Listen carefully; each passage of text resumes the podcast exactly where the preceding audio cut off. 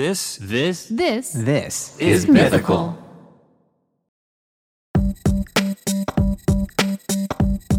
Welcome to Ear Biscuits. I'm Link. and I'm sick. this week at the round table of dim lighting, you'll have to be listening to me speak like this. And you know what? Did I bring my tissues? In? I didn't even bring my freaking oh tissues. gosh. Can, can you? Can somebody help? Please get the tissues. There's a tissue box in our office, which I've been carrying around with myself all day. be careful with the dogs. You let the dogs out. Don't let the dogs out. This week at the Roundtable of dim lighting, we are going to get Rhett's tissues and hopefully minimize him talking. Because the more Minimize me talking. Yeah, because the more you talk, the more I can tell you're sick, and the more you're spewing stuff into my No, no, no, radius. no. I have been purposely d- directing it away from you all day. I'm currently speaking out of the right side of my mouth, so it all goes to one side of the can room. you face that way? Are you cool with that? No, it's- I'm projecting everything to this side. But also face that way. Thank you, Kiko. Look at that. Got my tissue box. I'm sitting Um, right there. Today, we're gonna update you and each other on the spring break adventures we have. We're two spring breakers. Yeah. We're not over 40. We're still going on spring break with our children. Right.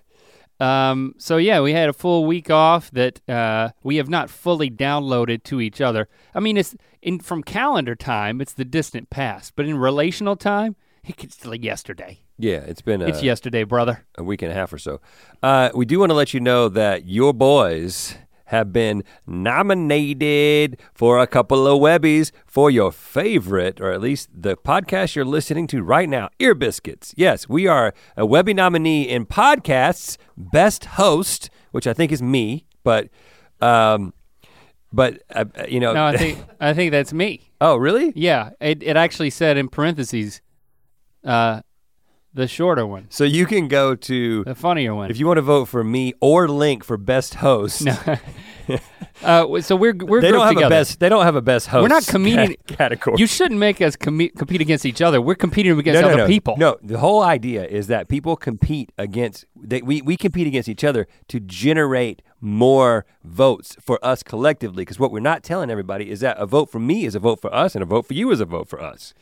So Uh, vote twice. You can vote because there's an audience choice, and we want you to choose us. Vote.webbyawards.com through April 18th, 2019. But that was just one of the nominations, Link. The other nomination was just best podcast in the comedy category. Yeah, very honored. Thank you, Webbies, for the nomination. Um, well, listen, we don't have much control over the judges' choices, but we can encourage you to vote. We are part of the academy, Vote.webbyawards.com. and we will be voting for ourselves. Look only for ear biscuits. And uh, GMM Can is you do- also can you do nominated. that? Can you vote for yourself? GMM is nominated for variety series, comedy, and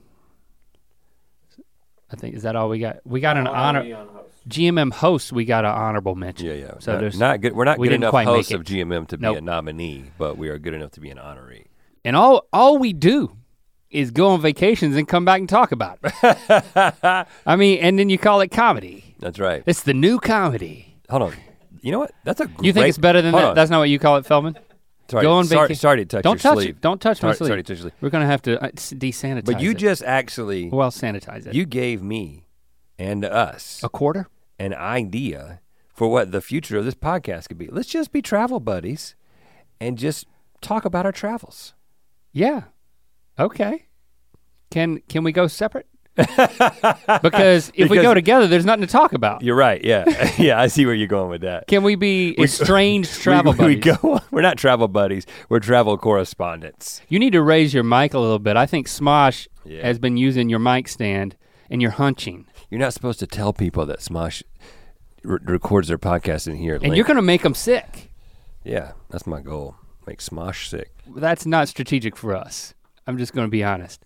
Um, so I went back to London for uh, spring break and we took, I had this idea in January, maybe, maybe it was the end of last year.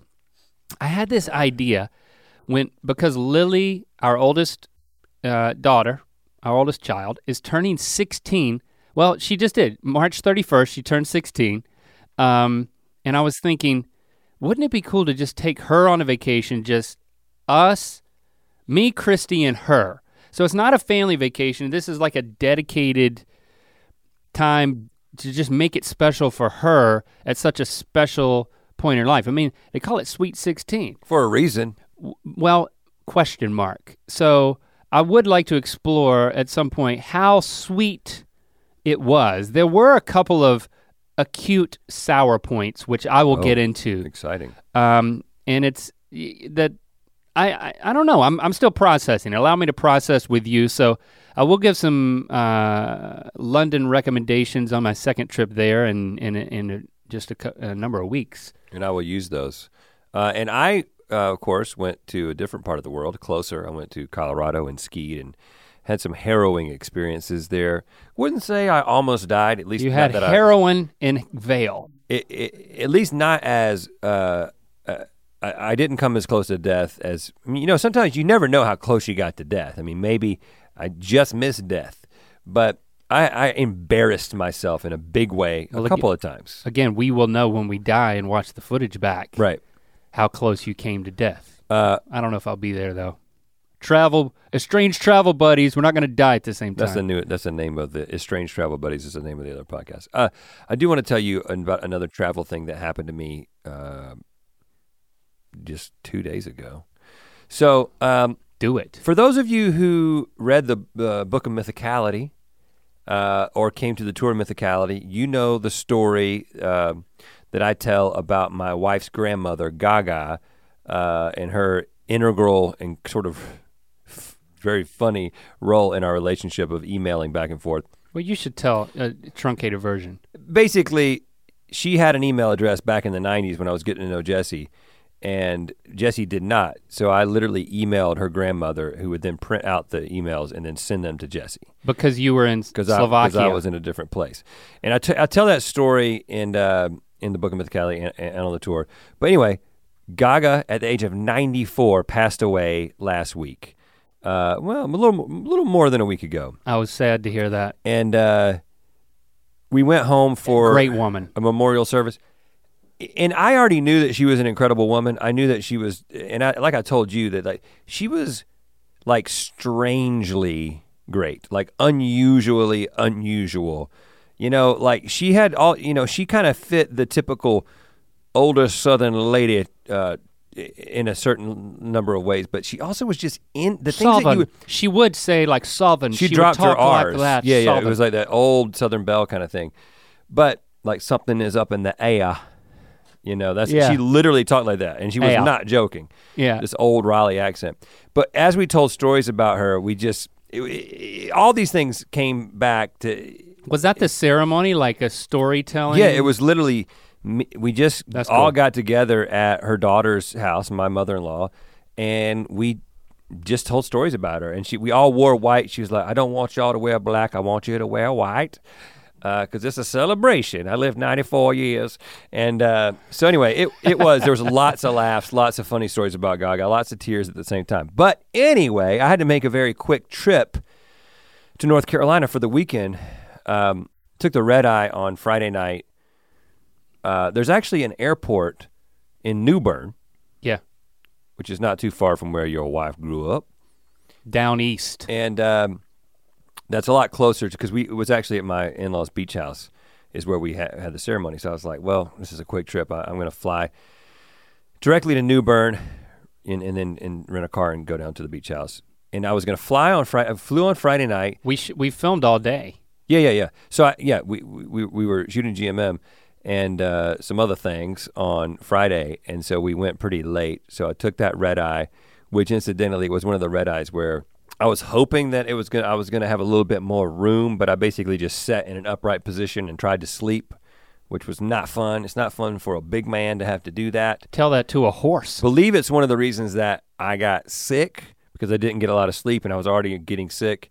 Anyway, um, beautiful ceremony on uh, Saturday, and then Sunday we're going to go back, and of course we have to go to the New Bern Airport. Then you t- take the flight from New Bern to Charlotte, North Carolina. Like a puddle jumper situation? Eh, I mean, it- wasn't. It, yeah, it was a small, small plane, bigger than I anticipated, but still pretty small. You know, one one row of seats, and then two rows. Well, Yeah. one column of seats, and then two columns of seats on each side of the plane. And uh, so we get to the New Bern Airport, which incidentally is like two gates, and there there are. Like a strip mall type It situation. looks like you're pulling into a retirement home. Oh, That's even what, better. That's what the airport is like. Like literally, the rental car drop off is just a parking lot, and it's for all the companies. And then when you go inside, the every no matter what the rental car company is, you deal with the Alamo person. So like, there's a sign on the Enterprise thing that says, "We're out." Please talk to Alamo. Oh, so wow. like the so like they got one employee like handling all the rental cars. There's rocking chairs in the airport, which incidentally, there's rocking chairs in the Charlotte airport, but Really? it's much more quaint in the New Bern airport, which I think is Sounds called the like- Coastal Carolina Regional Airport. Are you sure you weren't flying out of a Cracker Barrel? It was as much like a Cracker Barrel as an airport can be. okay. So we, I hope to be successful enough to park my private plane at Cracker Barrel. it's so small that you don't just get there and then go through security. You get there and you sit outside, and then right before your plane takes off, they're like, "Okay, everybody go through security." Then you go through security and just basically get on the plane. Like that's how small it is. So Locke and I get there. I got there like an hour before the flight, which is very late for me typically. You know what I'm saying? Like I'm at like a 1.5 to two hours ahead of time, but I knew that and we you're, didn't have a lot to deal a- with. an anxious wreck.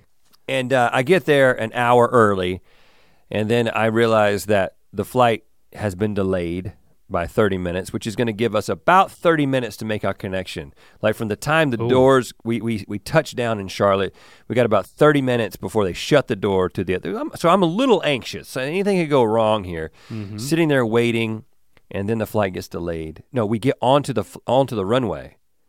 And the pilot says, "I unfortunate news. Uh, we've been given a weather delay for. We're going to take off in approximately 30 minutes.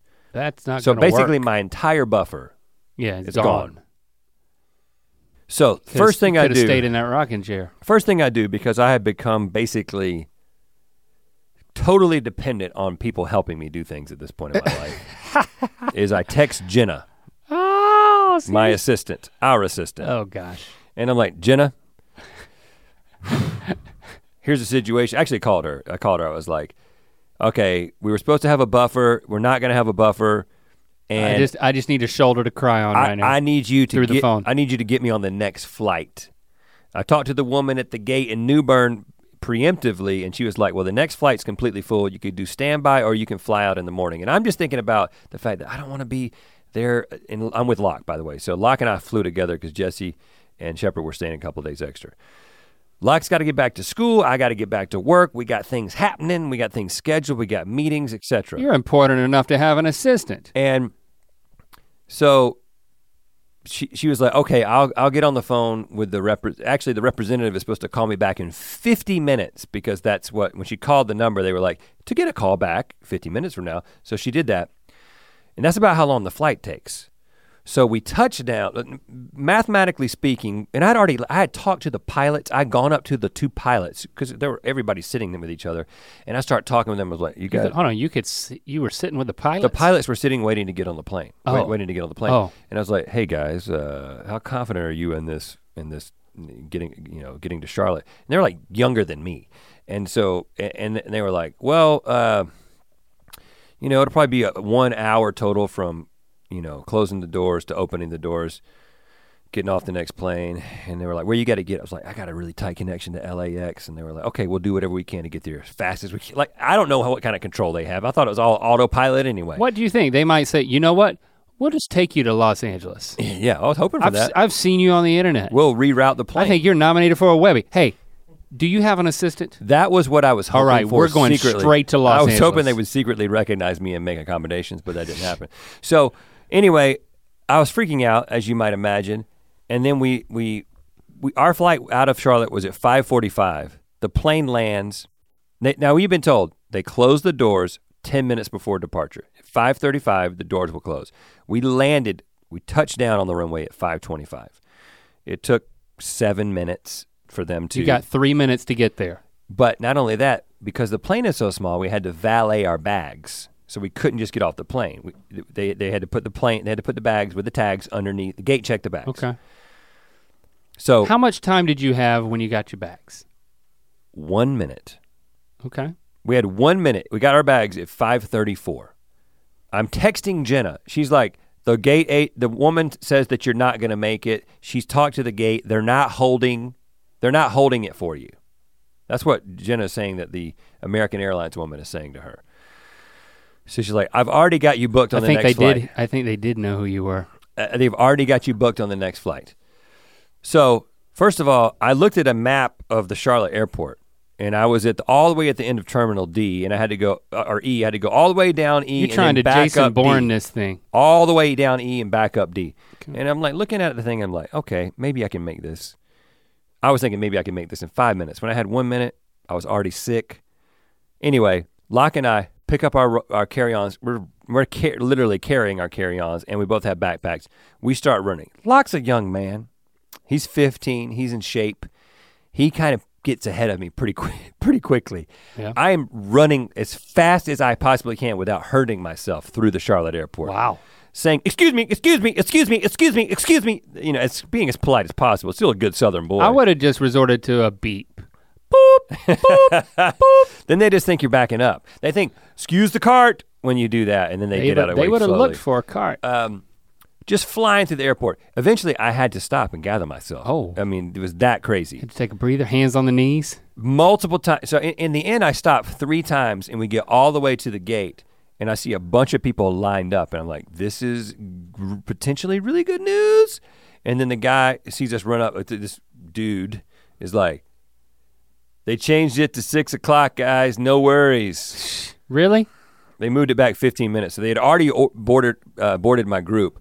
But so I'm like sweating profusely. Like I've got a, a hoodie on that I've worn and ran in. Oh gosh. And uh, anyway, I think that sent me even further into sickness because I just completely uh, exerted myself. That's the most I've worked out in probably a decade, and it was just to run across the Charlotte airport. And you know what? I could have strolled because it was I had 15 minutes instead of one. I would have said, you know what? I'd rather not worry about this, and I wouldn't have done it. You know, I mean, I'm not rubbing it in. I'm just telling you, I would have not done anything. I would have been like, well, I'll get there when I get there.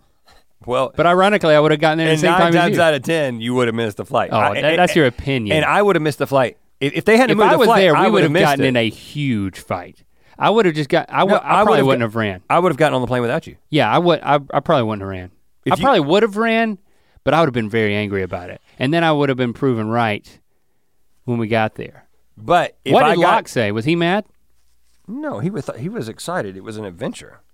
Oh, Well, he's not 41. He didn't almost pull something or die. Uh, Kiko, could you grab that trash can so I don't have to throw my snot laden uh, tissues Like- onto the floor? And then Jenna did all this work for nothing. Now Kiko's doing this. For, look at you, man. Look at you, man.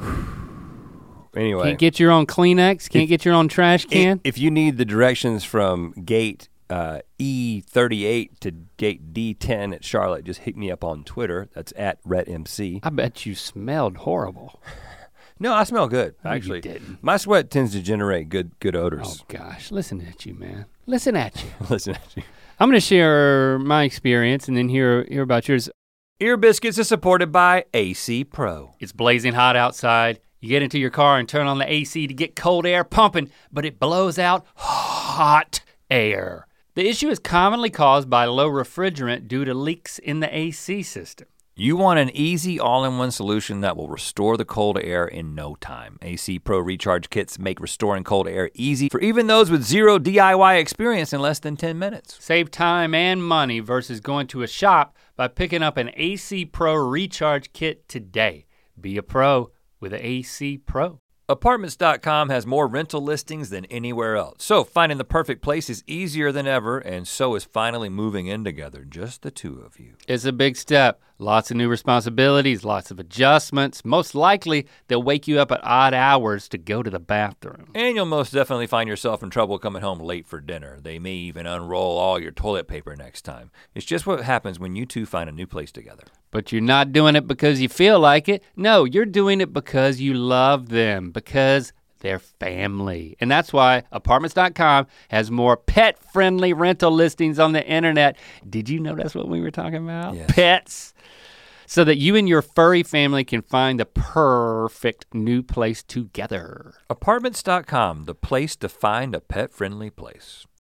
I, I think our our spring break vacations were like polar opposite because I I did something that I'm not used to doing, and then this will play out. Me not being used to this over the course of the specifics of my story, but um, we didn't go on what I call a vacation. We went on a sightseeing trip of London. Lily had the choice. She wanted to go to London.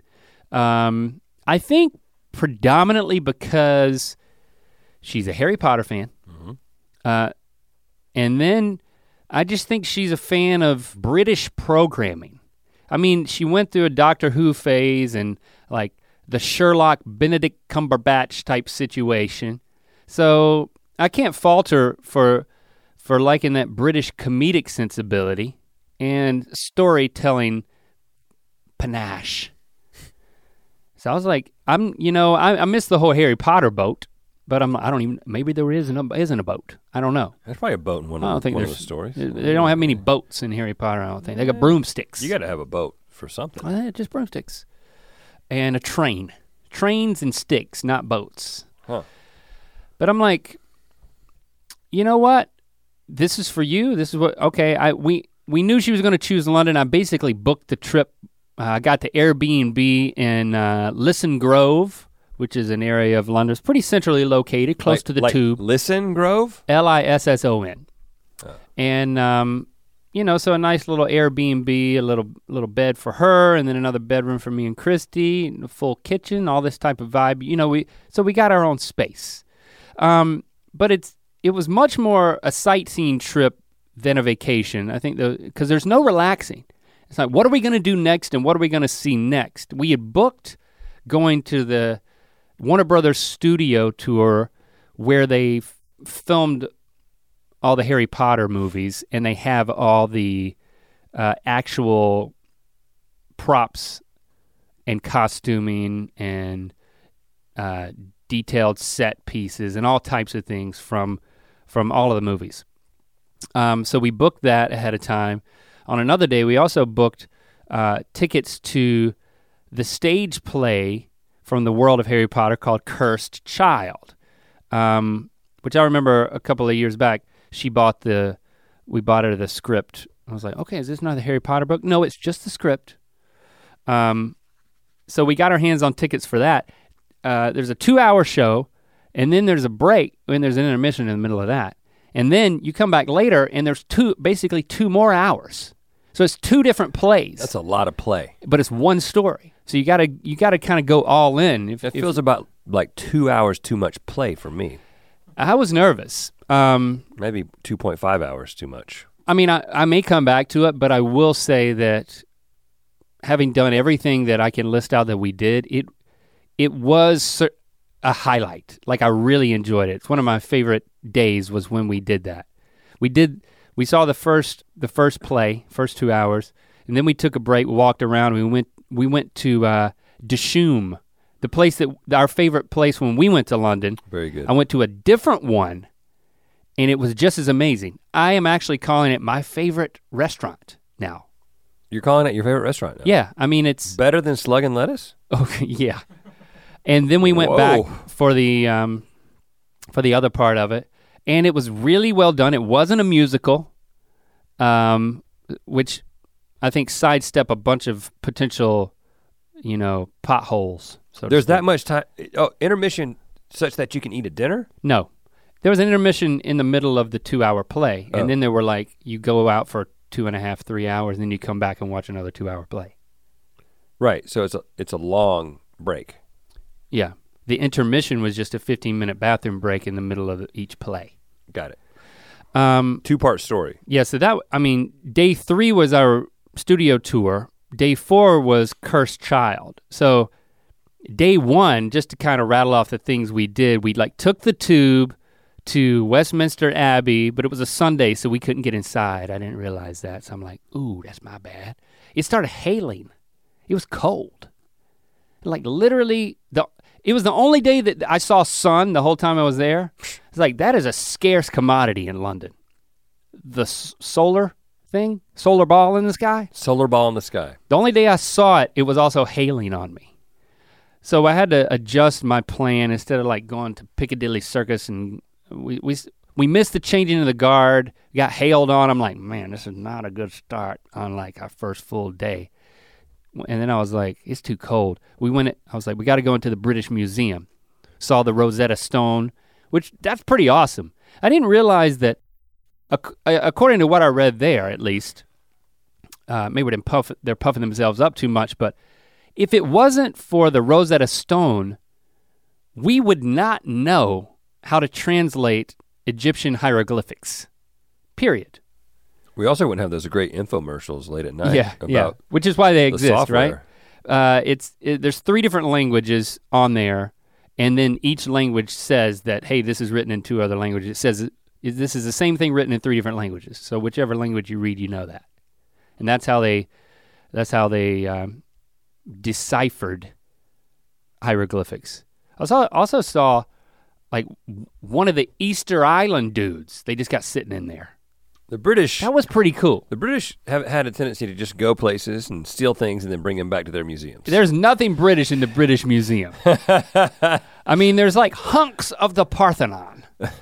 It was awesome, but it yeah, you do get this weird feeling, and like I I, I heard people joking about it, like uh, you know about how nothing there is is British, and I guess I mean I stole that joke, which wasn't that great. I'm limited. I got this joke from the people at the museum.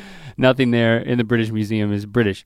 Um, we were there for like an hour, and then we ended up going. We went on the London Eye, the big Ferris wheel. Yeah. Uh, Chrissy didn't do that. You know, you're developing a, a flavor profile of my wife. She doesn't like to fly, but she did it. She conquered her fear. It was a long flight. She conquers her fear every single time she flies. So, big ups to Christy. But she did not elect to go on the London Eye. Um, and I wasn't going to. You choose your battles. That wasn't it. Chrissy Now, and I, I mean, Lily and I did that. Well, when when you talk about these things, you need to tell me. You need to give me the. I recommend that, or I don't recommend that, because I'm gonna, Uh, I'm I- going to be in London in August, and I, you know, I recommend the the British Museum. Um, I wouldn't do the top ten audio tour because they kind of send you around to every part of the museum, and that's what we did. It was very cool. So we kind of got a whirlwind tour. But I I would recommend that you look at the at the types of things that you're interested in and just choose one or two and go there instead of trying to do the top 10 because there were things that I weren't quite as interested in even though uh, just for the sake of them wanting to take me around the whole museum. Um, if you want a, a good place to eat in Shoreditch, we ended up that first night at a place called Gloria, um, which had amazing pizza, like really good pizza, really good vibe. Um, I think there's one in Paris, and then they just opened this one in London. And do you meet Gloria? no, but they had uh, records playing, and like the ceiling was mirrored. It was it was it was really cool. It was uh, downstairs was awesome. Should is the, is the London Eye worth it, or is it? Nah, I, I don't It doesn't- think so. it doesn't I went feel at night. worth it to I went me. at night. It didn't feel worth it. I I, I don't think it's worth it. I can imagine. Yeah, I can imagine what it feels It- like, it's what it's, it looks like. It's very slow. It's not. Ah, you know, It's not the zipper. it's missable. it's Um, not the Ring of Fire. And then on day two, we get up. I'm like, all right, you know, we got our Oyster card from the tube. I'm like, we got to get back on the tube.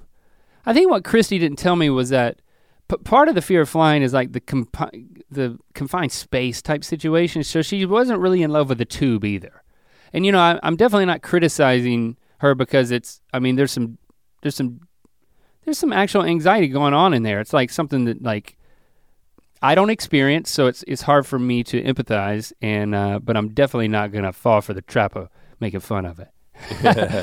But- okay, I, then I will. But but um, so I'm like, all right, let's get back on the tube. We're gonna go to the Tower of London. You know, we we got the Harry Potter stuff. Just hold out. We'll get there tomorrow. Let's just get this. Let's get this tourist stuff out of the way that everybody does. And I'm kind of stressing out because I'm like, it's taking me to different stops, and like the Google Maps are really good at showing you which one to get on. But like, then the train it says it's about to pull up, and it says something a little bit different. I'm like, ah, I think this is it. Let's get on. And then you get on, and then you're like, ah, I'm like starting to panic, and I'm like, this is not the right one. And I'm like, oh, it's not the right one, and it's stopping at the first stop, and I'm like, Get off. I, I- we got to get off. We got to get off, and we were still like above ground at another platform. Oh. And I'm like, this is, I looked at the map where we were then. I was like, yeah, we we went the wrong direction. And now it's saying we got to go and we can't just get on another train here. And I'm like in full panic mode. like I am I was I I actually was like falling apart and I didn't realize it. Like I was panicking and I'm like, we we gotta get, get you know, cause getting on a train and then like making a split decision to get off and make sure that like all members of your family are there. Boy, I'm glad I didn't have the boys with me. I guarantee you at least one of them would have still be on that tube right now. so we're on the platform good experience. and like Christy's like, well, I think I'm like, we listen, we gotta, we, we, we- you gotta get on this. We gotta go down here. We gotta go on this platform. We gotta get on another train, and we're going a totally different direction now because we we we're gonna be late. And like, and she's like, why don't we just, you know, go up these stairs and we could just Uber? And I'm like, no, we can't. I, we can't Uber. I've got this card. I've invested in an Oyster card. And I'm like, I'm not yelling at Christy. I'm yelling at London. okay. Okay? Yep. I'm yelling at myself, I think is what was happening. I was just freaking out. And I was like, no, we, we have to, we, we can do this. And like, I can do this. I can, I can, I can navigate. I can get us there. And it, What was your daughter doing at this point? and she was like, she was trying to be helpful. She was looking on her phone and trying to figure out which train to get on because apparently this was very important to me. And I said, "But we can't take an Uber." You know, I, I am just, and I'm looking at the phone and like I'm trying to figure it out, and she's suggesting an alternate plan, and I'm like, I, I'm going to throw this phone onto the tracks. And I like at that point I locked eyes with Christy and I could tell that like she could see that something was snapping. wrong snapping inside of me. And it was just like quiet. I looked at Lily and she like looked in my eyes and she was like quiet and I was like let's get an Uber. but it was it was interesting how and then we we get to the tower line and I'm thinking like, man, we got I was like I'm trying to explain myself and like listen, it said it was going to be a 20 minutes subway ride or they don't use the word subway. And or Oh, that's like your problem. 30 minute Calling it the Uber. wrong thing. And it was you know we'd already bought these and like the price and all this stuff and it's like all this stuff that doesn't matter i was just trying to make myself i was trying to explain myself and try to restore what i felt like was the hope that was lost in my girl's eyes Did that you- i could lead us to the tower of london the place where queens were beheaded or whatever Did you? I don't think that happened. Did you? Um, oh they beheaded grandmas they behe- i took the tour brother they beheaded Queens though? yeah, a king and a, a, king's mom Did you? Uh, did, but did you make it on time? Did you miss your tour? Well, a, a tour leaves every th- 30 minutes. Okay. So a- again, it's like it was. I, okay. I was freaking out over nothing, but it was like it was a bad Uber ride there. I will say that. Like it was This like is day two. yeah, Yeah, yeah. morning of day 2. Yeah, can't have this kind of. You can't break. You can't fall apart on day two. Like we get out of the Uber and Chrissy's like, we're, we're just gonna go get a coffee. I'm like, well, I'm gonna go get the tickets, and I'm like I had some space, and I like, right, you know, it, I just needed a couple of minutes to realize that I was being a jackass. Well, you know, falling apart on day two. Actually, there is a different way to see that. Get it out of the way. As long as you don't fall, you don't fall out. You know, you don't Again. freak out again. it was a you know we we did the tour the tour was fun um we saw the crown jewels in iraq Now, I always thought that those were testicles. yeah They're not. you know what do you think the rack is I thought those was breasts. crown jewels are you know for It's not the king's nuts. it's king's jewels it's literally jewels Rhett. it's not a euphemism for anything Oh. you dirty bastard I no, I just. yeah. Oh, that's the family jewels. The family jewels. yeah the crown jewels go in the crown Yeah. and there's all these different crowns and scepters and i kind of i wasn't that into it but but um you get on a You don't like gems? I don't like gems. I don't like crowns. I don't like scepters. Wow. And there's a bunch of them, and you like get on a moving platform and I walk gotta, past. I gotta take your birthday present back. stand. you stand and be. You're like escalated down past them, but then you go to like where they would torture people and they had a rack in there and I'm like, this was down in like the, the castle barracks part. And I'm like, man, this is visceral. This is where it's at. There was one where they would picture if you get down on your knees and your so your shins are on the ground and then you put your belly on top of your thighs and you like fold your whole self over like you're in the fetal position but on your shins. Sounds awesome. And then they put a rack over top of you that fits over the top of your back and and it comes together like this and then that part starts wrenching down and they just start wrenching you down like cr- scrunching you down on yourself. So it's the opposite of a rack which like you know pulls you apart pulls your all your joints apart. And they did this to people both of these I just uh, I've been to the torture museum in Prague. oh gosh i mean i saw two apparati I saw I, many. I, I'm not into that, man. I, I mean, I was into two, but I couldn't be into three. I, I like seeing I like seeing the the you know the lengths that human depravity can get to. Not because I'm interested in it per, for myself, but because it's just to remind yourself of how screwed up people are. Well, if you would have seen me on that platform saying, I'm gonna th- throw my phone onto the tracks. Like when we got back into the car after the tour of London, which I, you know, we had a good time. Like the beef eaters take you on the tour and they're like very boisterous and they're funny. And so I was like, okay, this could be behind us. The rest of our day could be, you know. We got into another Uber and it was like, it was hard to find, hard to get into an, we weren't going back on the tube. And then we were Ubering to Camden Market, and it was like we couldn't we couldn't meet up with the Uber, and like I'm I'm starting to wig out again, and I realized that like I had all these expectations that you know we were going to see all these things, and everything was going to go perfectly, and everything was going to go smoothly, and it was up to me. Like Christy and Lily, they didn't they never put that on me. I put that on myself. But you know, I'm just I have this perfectionistic way of thinking that like was very self-destructive in that moment. And so when we were back in the Uber, I still couldn't I, it was like I was back in that place again after the the tour and like it was quiet and then Christy was ba- she like broke the ice and I was like I was trying to explain myself again and I was just like I thought I was going to have a second breakdown. it was just like but I this time because I realized that I was carrying the, all this unnecessary weight of a perfect successful trip being on my shoulders that no one placed there except myself. So once I got over that, Camden Market was awesome because there was some really good food. Like you would love it there. You should go there. There's like a bunch of different food trucks and like all different combinations of of foods. But um, that was my first moment of introspection. And I think it's good to have a couple, which I did have a second one, which I'll tell you about after hearing about a little about Colorado. But uh, I made it through that. Well, I embarrassed myself as well. Um, oh, good. I uh, I'm going to tell you a little uh, a story that will uh, you'll see the purpose in it. It's a little backstory. Okay.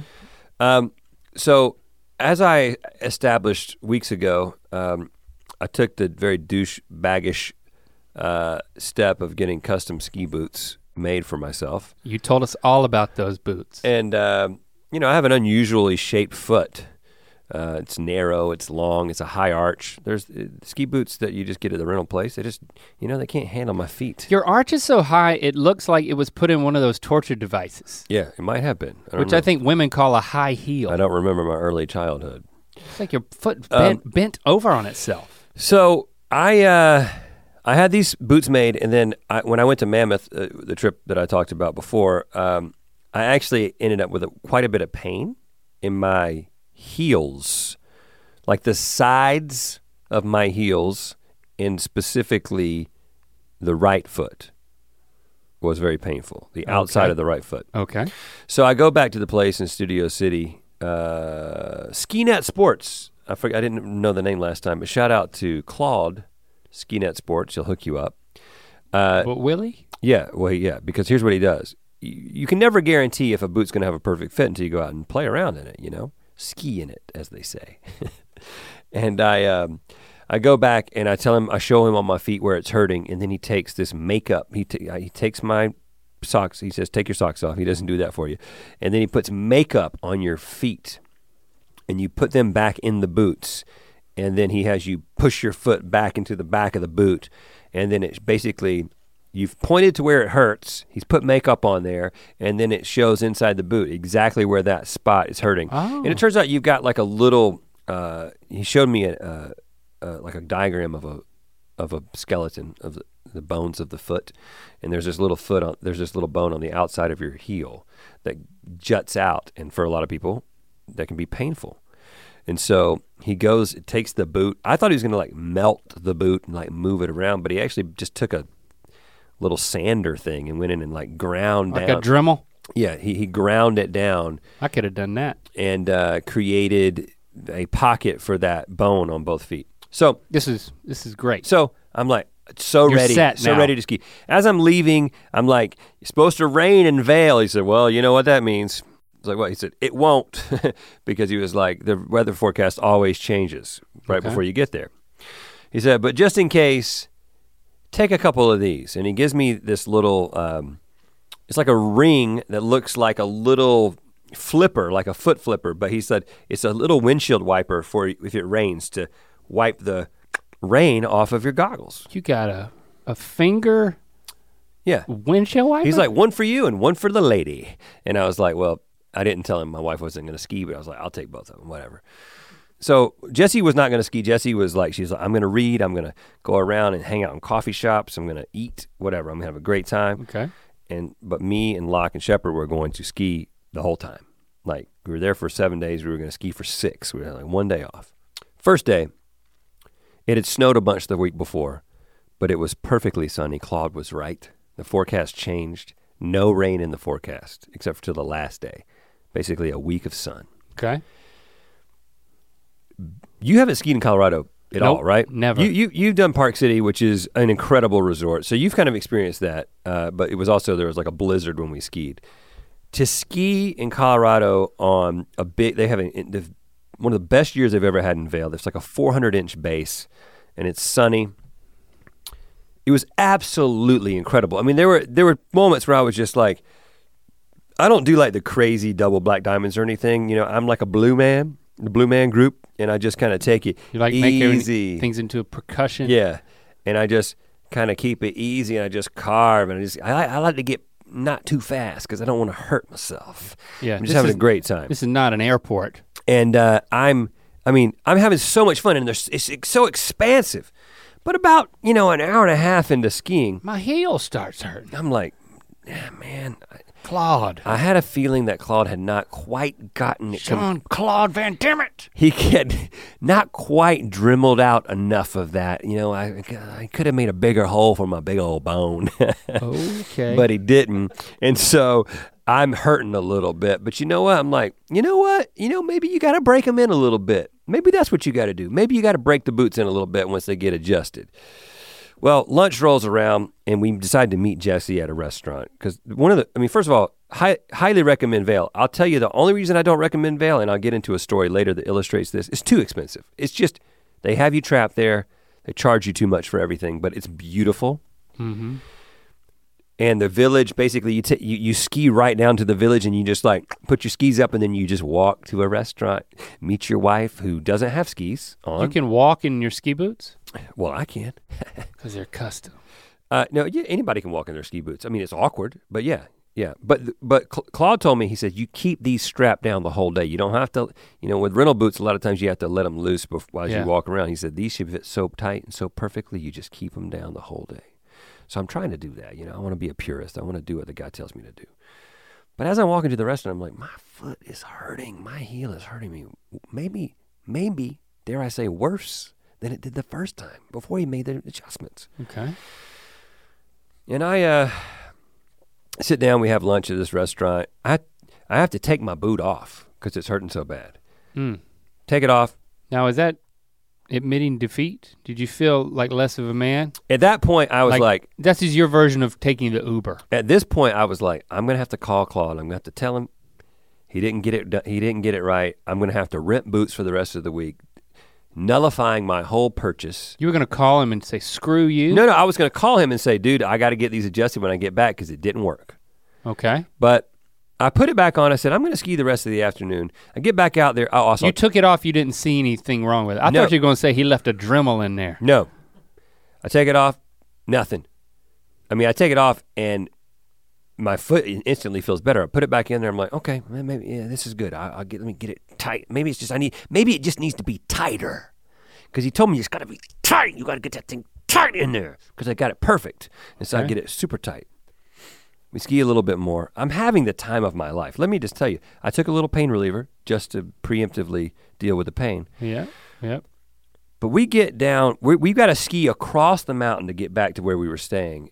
To kind of the, the slopes closed pretty early there, around four o'clock. Uh, and so we were going to like come about three thirty and come into the to our. You, you literally, I mean, talk about being a douche. I mean, you ski directly down the hill and you ski to the valet guy for your hotel and you just give him your skis and you walk and he has hot chocolate and then you walk into your hotel. Is that right? Yeah, I mean, it's all right there. It's unbelievable. It's the douchiest thing you could possibly imagine. And there's douches everywhere. Everywhere. Everywhere. You everywhere right you look, in. a douche. It's like looking in a mirror. I mean, people who ski in Vail, this is as douchey as it gets, man, as far as I've ever been around. yeah, yeah. You're loving it. And uh, so I, I, couldn't do it.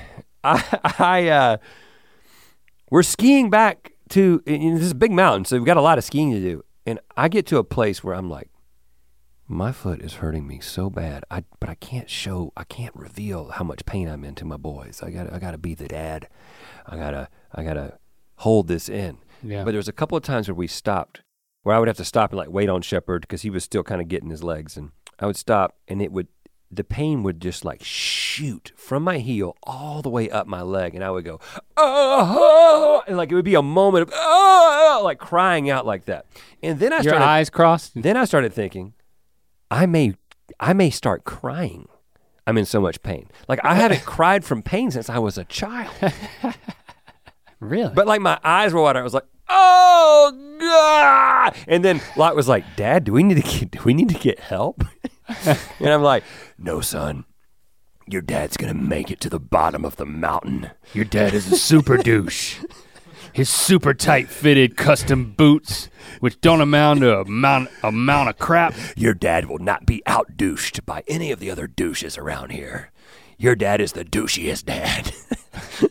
He's gonna cry, he's gonna get but the- he's gonna keep skiing all the way to his valet and get that. He's gonna grab that hot chocolate with tears in with his, his eyes. tears in his eyes, so and he's gonna retrieve his testicles kept down at the base of the mountain. I make it to the bottom of the mountain and I'm in intense pain. I get my hot chocolate, which makes me feel a little bit better.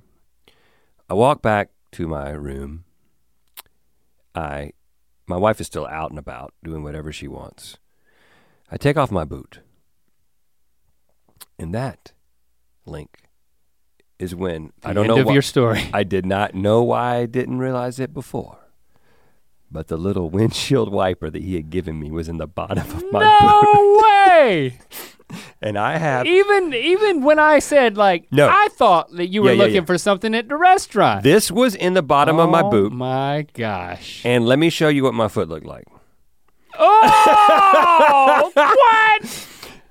It was okay. You paid so much money for custom fitted boots, and then you put a you put a plastic windshield wiper directly under your heel. Now you may think to yourself, How could you how could you not feel that there was something under it? yeah. And something about the shape of this, the fact that it was perfectly situated in the bottom of my heel, the fact that it has absolutely no edge on one side, and then it is a perfect circle.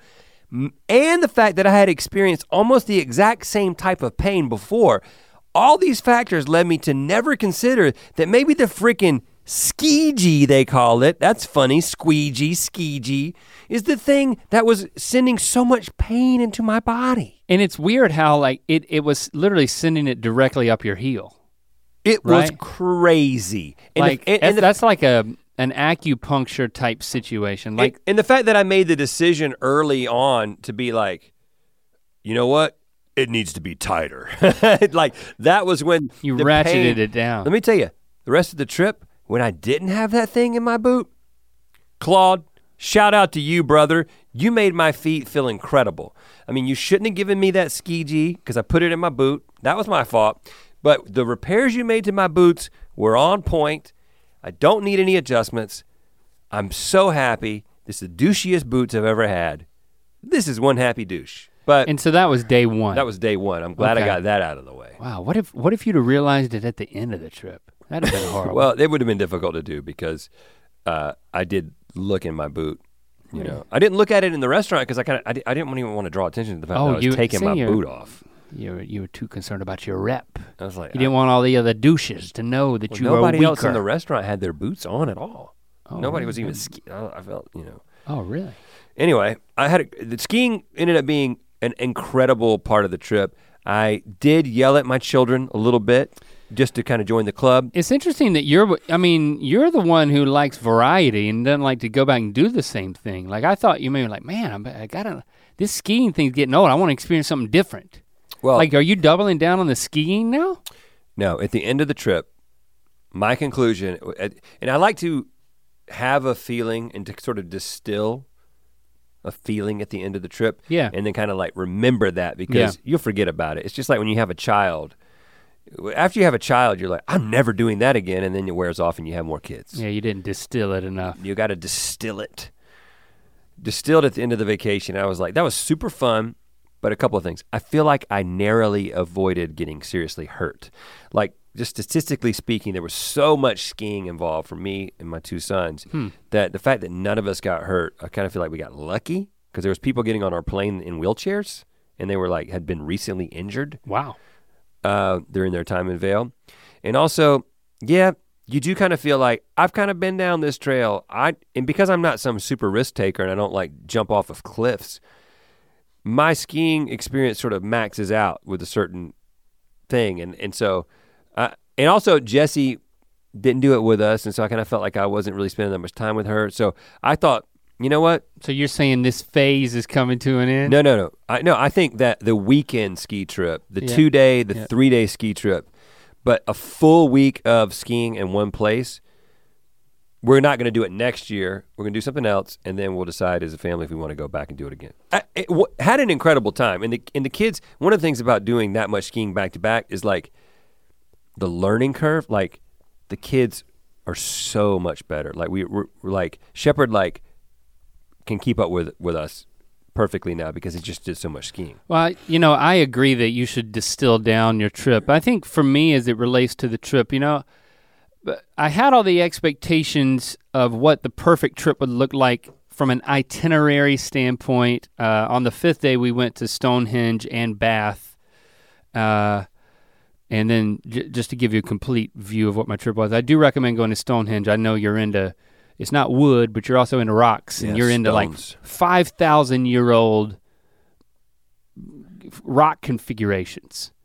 Um, very cool. Bath was okay. Um, it was cool to walk around, but I really love Stonehenge.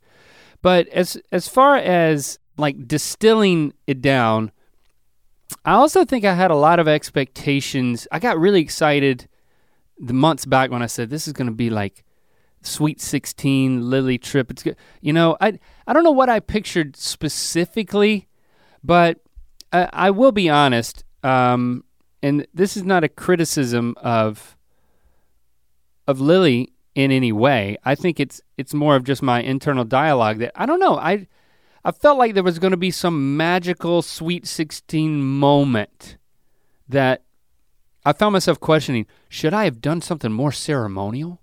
Like when we went to Bath and we it's Bath is the only naturally occurring hot springs in the UK in that one town. And they built a whole, you know, like town around it. You like people would come for for forever and just drink from the springs and they started bathing in it. But I was like, maybe I should do some sort of sweet 16 ceremony here or something. I'm sure that would go something, over well. Yeah, yeah, and it's like, you know, that was not my instinct at the time, but then when it was done, when we were coming back, I was like, was it could it could it have been even more special? You know, I think I was thinking I don't know that there would all of a sudden our in, the the the structure or like the tone of our entire relationship would shift. Like I I in in I I ultimately chalked it up to me having these nebulous but huge and unrooted expectations of some magical event happening where oh look my daughter is a woman now. And i guess that's not the right way to say it. But like it was that we'd have this special moment. Like there were remember that one moment when she turned to me and her mom and said you know what? You're the greatest parents on earth and i am so I just feel like I'm having the the most special moment of my life right now and I'm glad that I'm sharing it with you and not with some two-bit boyfriend who wants to take me to some knockoff prom situation. Knockoff prom. I don't know. I'm just What is that? there is no there is no two-bit boyfriend and there's no knockoff prom. I'm just saying like you know as your as your kids get older, at least for me, I I want to know that like I have a vibrant and special relationship as it evolves because make no mistake, it is evolving. I mean, she's becoming an adult. So it's not a parent-child relationship exclusively. Now it's like a there's a there's a friend component. They're starting to have conversations that you would have with any other adult and seeing her rise to that occasion conversationally and say, "Oh yeah, she's I'm seeing my daughter differently as a more mature person who's becoming her own complete adult, you know? That's really starting to happen at this point in an emotional and relational level. But I apparently had some sort of expectation that there would be a magical moment. That only happens in the movies, man.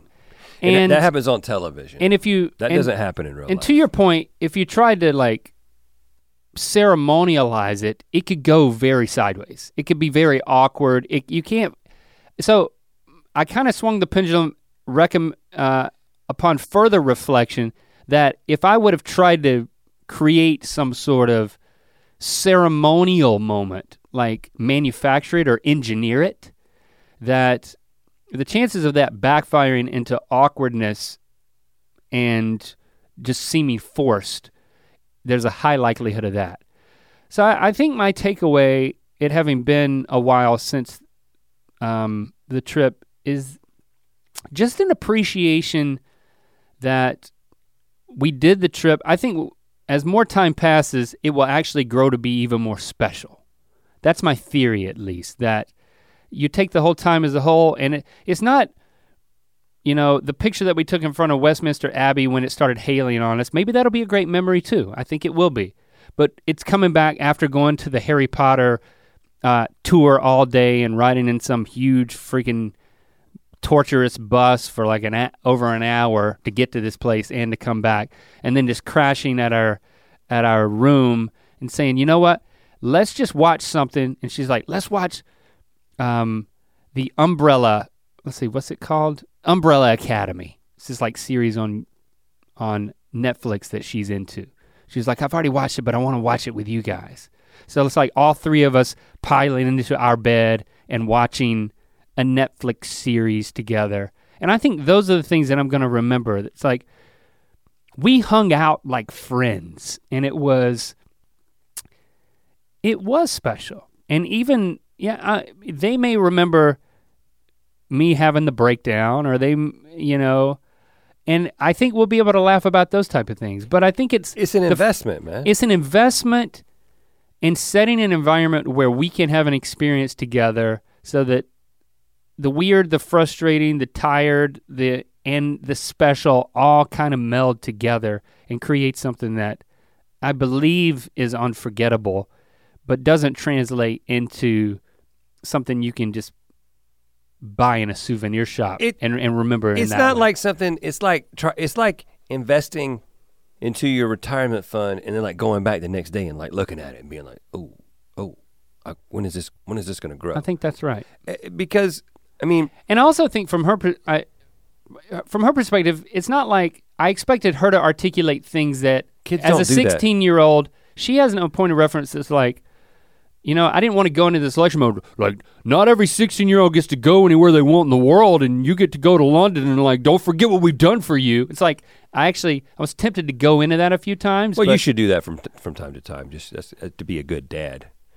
not that she wasn't grateful or uh, appreciative because um, she was, but You just have to hope that when the kids write the tell-all book, uh huh. that the good outweighs the bad, man. And the best you can hope for is that you're going to get like a card. Like, okay, realistically, you're going to get like a card when they're 33 Okay. and they've got some life experience. And then they're like, they write you a really sweet card and they're like, I remember that trip and I've really thought about how you cared about us and the time that you put into our relationship. But you're not going to, unless you've got an exceptionally exceptional, unusual, expressive child, they're not mm-hmm. going to be like, I want to let you know that this vacation is going incredibly well. And I recognize Right. that you guys have actually thought about this in a way that you know this is just i realize this is just for me. Like you guys made a decision to leave the other kids at home to just bring me here to do the things that i wanted to do to create a memory for me? That would you guys that- are the best parents in the world. Yeah, that's what I wanted, and that would be weird, wouldn't it? you And- don't and want, you don't want that because then it's about you. Mm, isn't that true?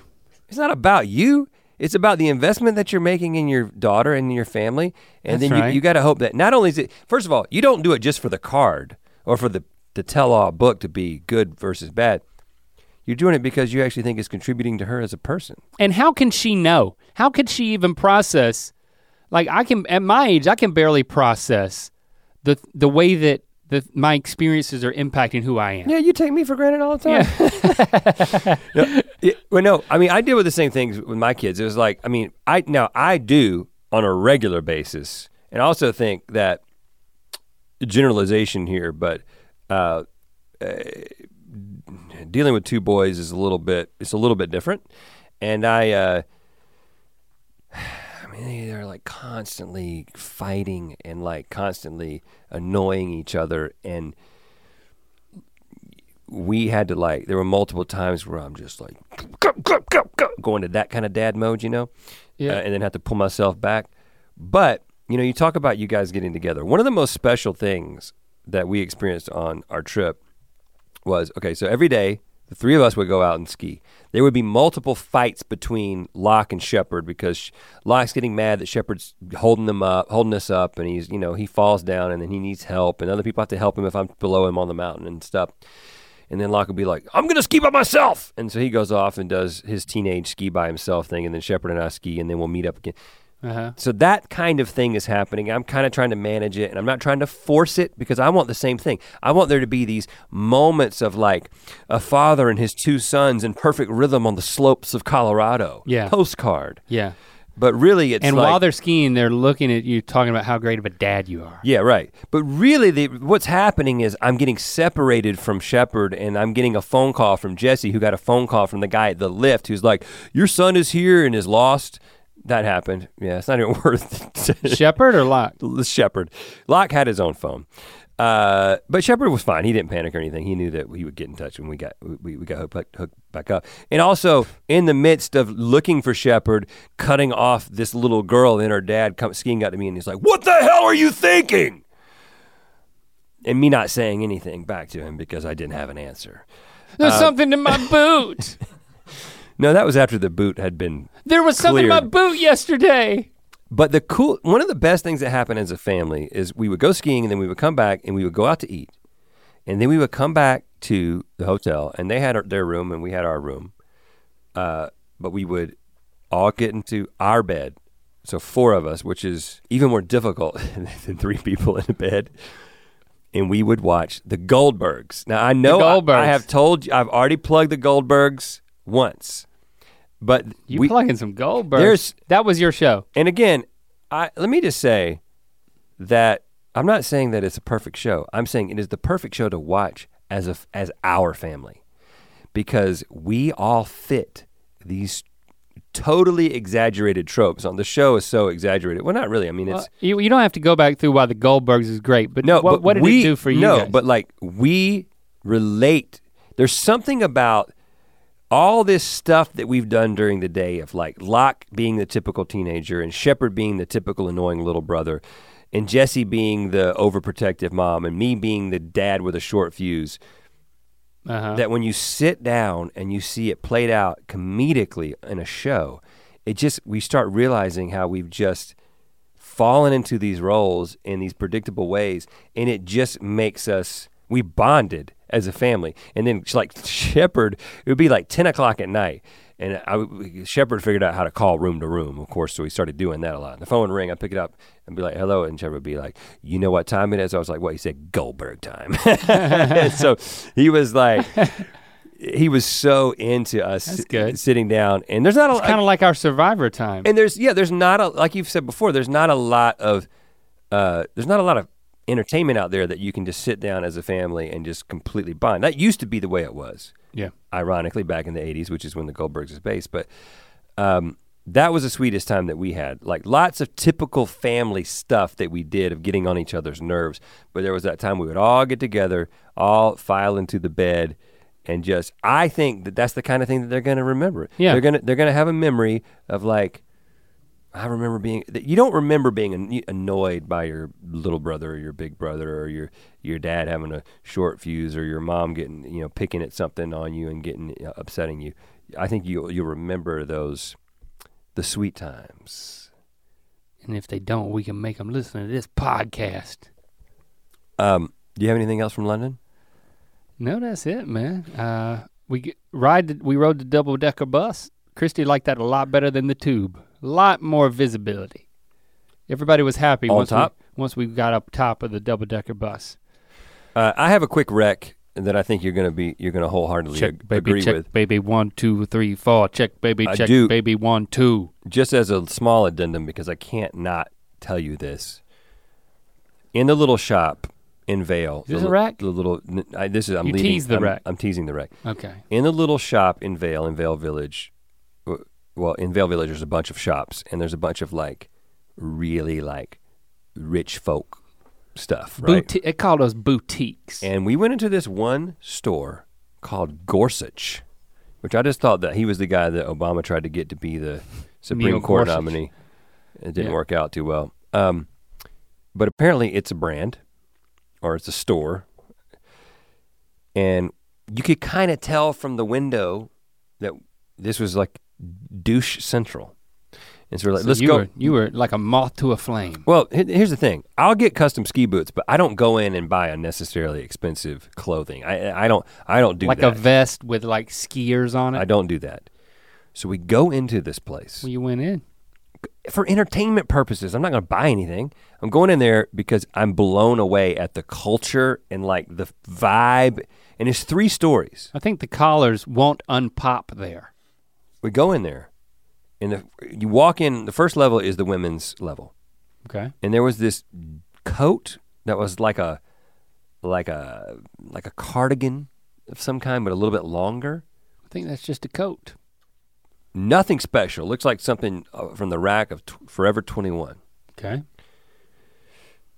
price tag Two thousand dollars. $3998 $4000 and i was like what and i was like i'm gonna be in here a while because this is so entertaining to me to, and there's people actually shopping and trying things on i go upstairs to the men's section and that was when and i'd already kind of picked up on this there's a bunch of italian people lots of people from europe lots of people speak, speaking spanish and italian Okay. but lots of Italian people who apparently have lots Money. of discretionary cash.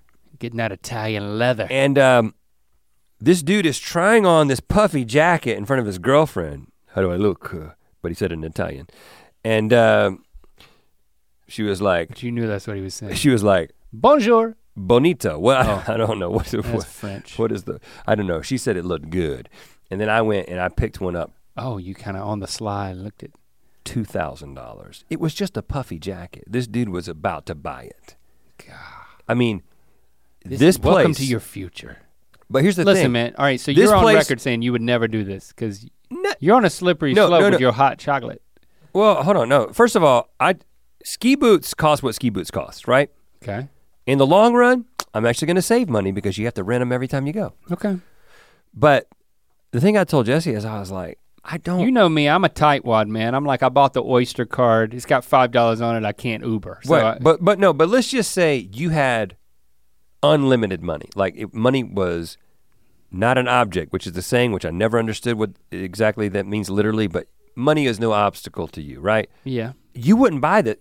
If I had No. all the money in the world, I would not buy a four thousand dollar jacket. I would buy If a it two if it did something, it doesn't do anything else. If it else. did something very special, like told the future, then you'd probably buy it. But I mean, you're not just gonna buy one that doesn't tell the future. but apparently, this stuff is so expensive that Americans can't even buy it. You got to be Italian. Oh.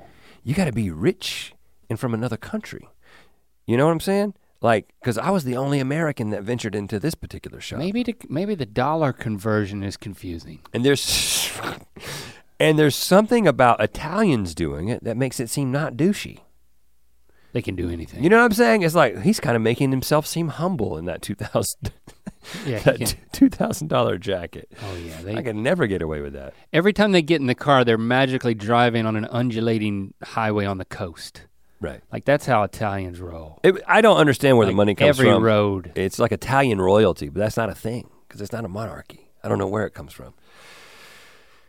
Pasta money, that's what it is. They just ch- they just churn it out like pasta. Yeah.